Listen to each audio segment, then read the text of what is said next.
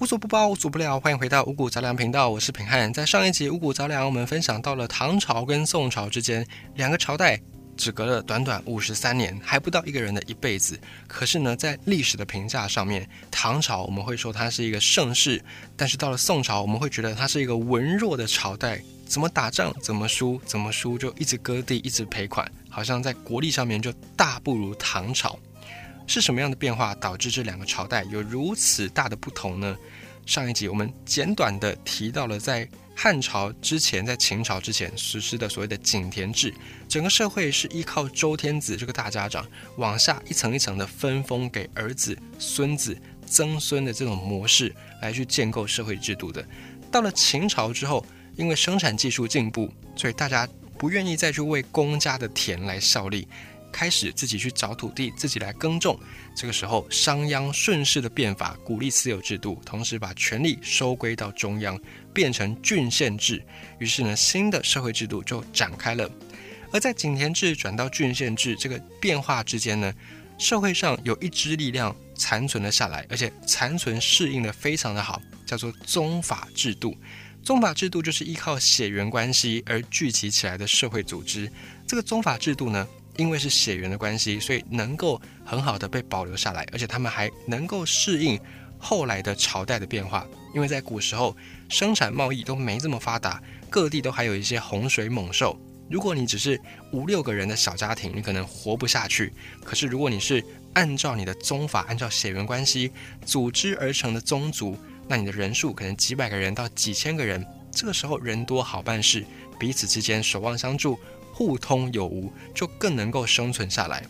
也因此到了汉朝西汉的中后期的时候，这一支宗族力量变成了社会上的中坚力量，很多豪强的这种宗族就开始聚集，变成一股势力。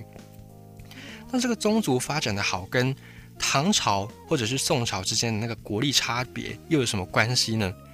我们在上一集也有稍微讲到，在唐朝之前其实椅子还不普遍，所以大臣上朝议事的时候基本上都还是坐着。那如果你要跟你的君主来行跪礼的话呢，你基本上也是坐着，顶多再弯个腰而已。所以以前的跪对于人来说并没有那种损害自尊、损害人格。可是到宋朝之后，这个状况发生改变，文武大臣、文武百官在朝堂议事是要站着的，皇帝才坐着。到了元明清，大臣们更是跪着说话，凸显皇帝的那种关系跟大臣的关系已经有了不一样。这个都跟宗族有关系。至于是为什么呢？因为我们刚才讲到的宗族这个事情，人多就好办事。以前各项技术没有这么发达，你要买一些民生必需品，或者是你要有各式各样的文化啦、教育啦、生产啦等等等等的需求，你都是要靠以物易物跟别人来交换才有的。那以前那个小家庭，你要有什么样的资源能够去获得呢？你势必就要花费更多的力气来去找到人家跟你愿意以物易物。可是在宗族里面不用，宗族的形成核心就是血缘关系，彼此身上都流着祖先的血，大家都是一家人，更愿意互相合作，更愿意守望相助。于是呢，在宗族里面，有的人负责生产，有的人负责去经商，有的人负责教育，有的人负责保家卫国。这样子大家各司其职，彼此之间可以互通有无，互相的交换自己有的或没有的东西。于是呢，整个宗族在社会上面的生产力就非常的高。有了经济，有了财富，有了文化之后，就会想要组织军队来保卫自己。于是呢，宗族强大的宗族们也就各自在发展出武力，自己有武装的部队。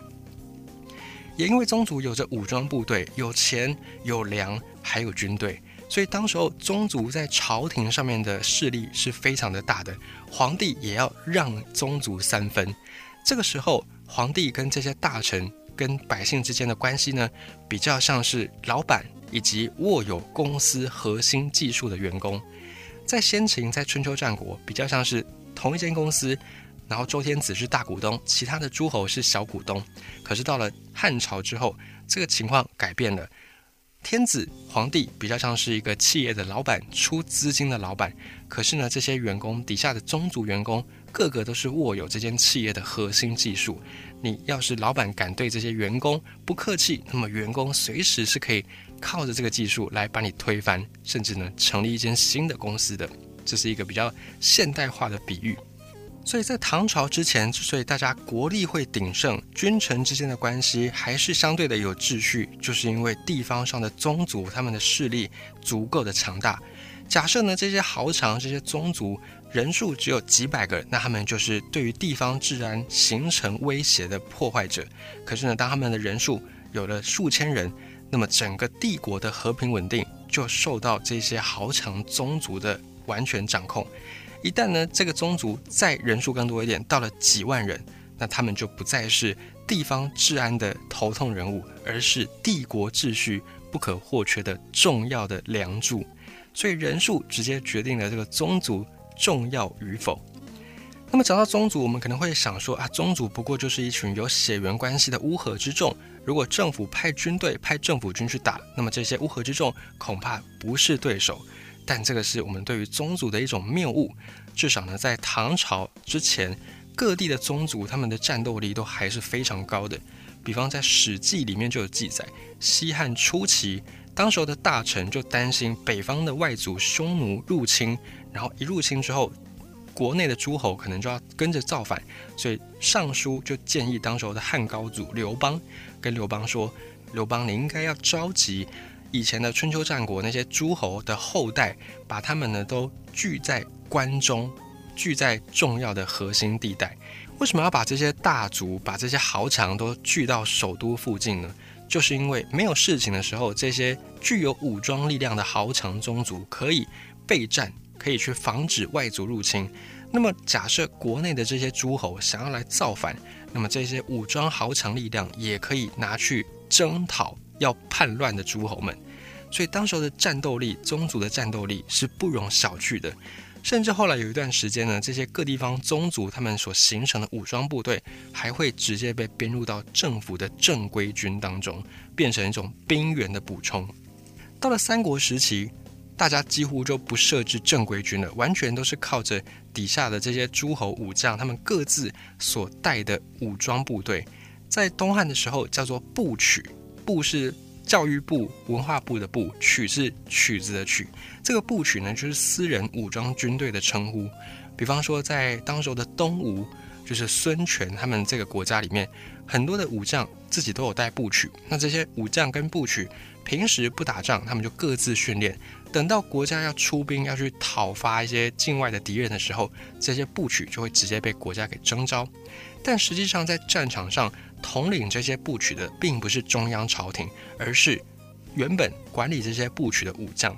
那这个有好也有坏，好处呢就是在养兵的成本上国家不会负担太大，但坏处就是一旦这些武将要叛变，那中央可能是压也压不住的。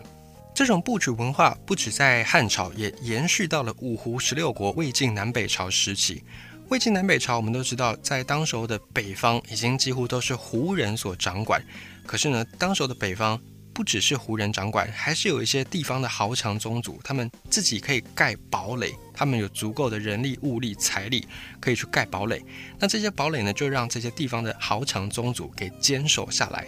后来呢有一些比较有势力的大族就举兵起事，要去反抗这些胡人统治，打到一些有堡垒的地方的时候，甚至呢还得到了这些豪强宗族的呼应，他们就躲在堡垒里面养精蓄锐，然后等到自己人来的时候就趁势杀出，当作援军，然后大败这些胡人。那么具体来说一下这些部曲他们平常的生活模式，他们的作息大概是怎么样。每一年根据历史的记载，他们会进行大概三个月定期的军事训练，同时呢他们还要上文化课，他们要去整理他们的思想，统一他们的思想。然后等到正月开始，就春天了，要开始播种，要开始务农的时候，他们整个部曲整个家族会去祭拜祖先，然后再来办所谓的开学典礼，然后学习儒家的经典，把忠孝这两个字彻底的灌输到他们的意识当中。所以它是一个一整套的流程。一方面呢大家是血缘关系很强的宗族，一方面呢宗族大家都信奉儒家这个教义，所以彼此之间可以有很强的精神的联系，同时呢也读书也学习一些武术，这样的一个集团，它怎么能够不强大呢？打虎亲兄弟，上阵父子兵，兄弟之间彼此齐心合力，父子之间一起上阵杀敌，这些呢都让部曲的战斗力往上提升非常非常多。所以汉朝、唐朝很多侠客，就算你是读书人，你是书生，你都会佩剑，像李白他也是会佩剑的一个诗人。朝堂上面文武百官不分家，就是因为以前的古代生产力本来就不高，你的家庭要培养出文武全才，一定是你本身就非常的有资源，而且你一定要是豪强大族，你才有那个人力、物力、财力。所以在唐朝就跟这些豪强大族一起共治天下。汉朝、唐朝朝廷之外也都非常仰赖这些地方的豪强。可是这个情形呢，好景不长，到了宋朝之后，这些豪强大族就纷纷的消失。为什么呢？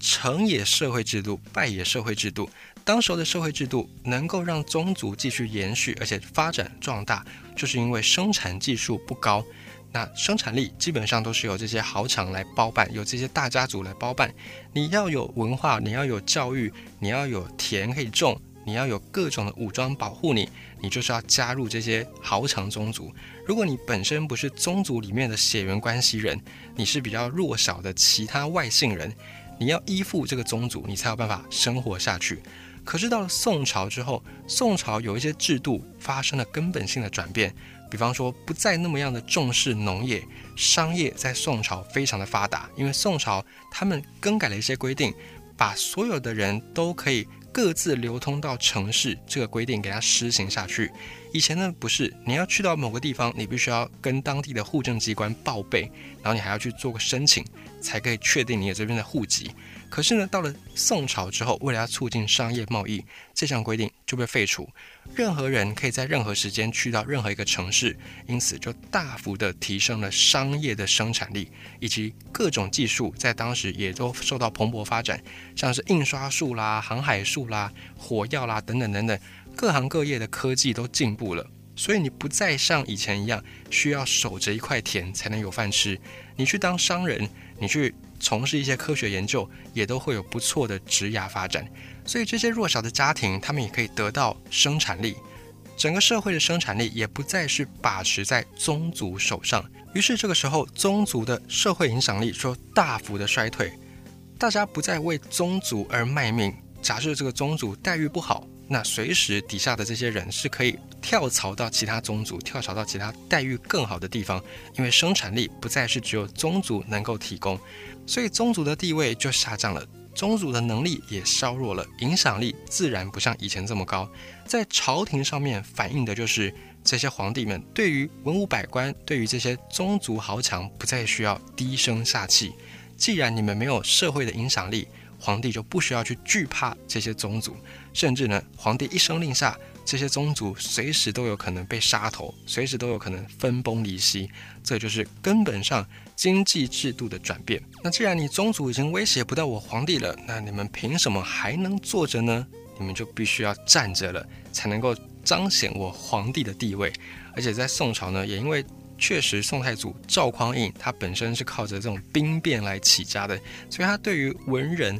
对对于武将的态度就有明显的不同。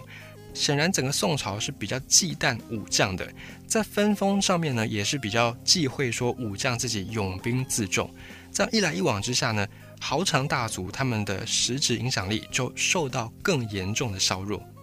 就这样长此以往，到越后面的朝代越不依靠宗族的势力，社会上各式各样的生产力都不再只是只有豪强能够提供的时候，这些文武百官、这些大臣，他们的地位也就一直下降。那你说为什么文武百官跟宗族有关系呢？因为科举制度，我们以前不是都有读过一句话吗？上品无寒门，下品无士族。因为你是宗族，你才有足够的资源让你的子弟可以不用种田还能够吃饱，而且还可以去读书。这个就是因为你是世家大族，你有足够的资源可以去养活你的这些不用务农的子弟，所以他们才有那个心力去读书、去考科举、去当官。所以以前呢，宗族进入到朝廷当官是非常非常非常普遍的，反而是一些寒门阶级、一些没有什么资源的人，你要靠着读书去翻身，那个才真的是非常的不容易。也因此我们就会把宗族跟朝廷的文武百官做挂钩，因为以前你要当官呢，你家里没有一点钱，你还真的没有那个资源能够去读书。后来的关系呢，以企业来比喻，就变成老板跟没有一技之长，而且随时可以被替换的免洗劳工。这个时候就有点像是宋朝以后、元朝、明朝、清朝皇帝跟大臣之间的关系。而这也就是为什么唐朝跟宋朝之间短短五十三年，却能够足以让这两个朝代后世的评价，或者是在我们的印象当中，天跟地的不同，差别就在于社会经济制度的转变。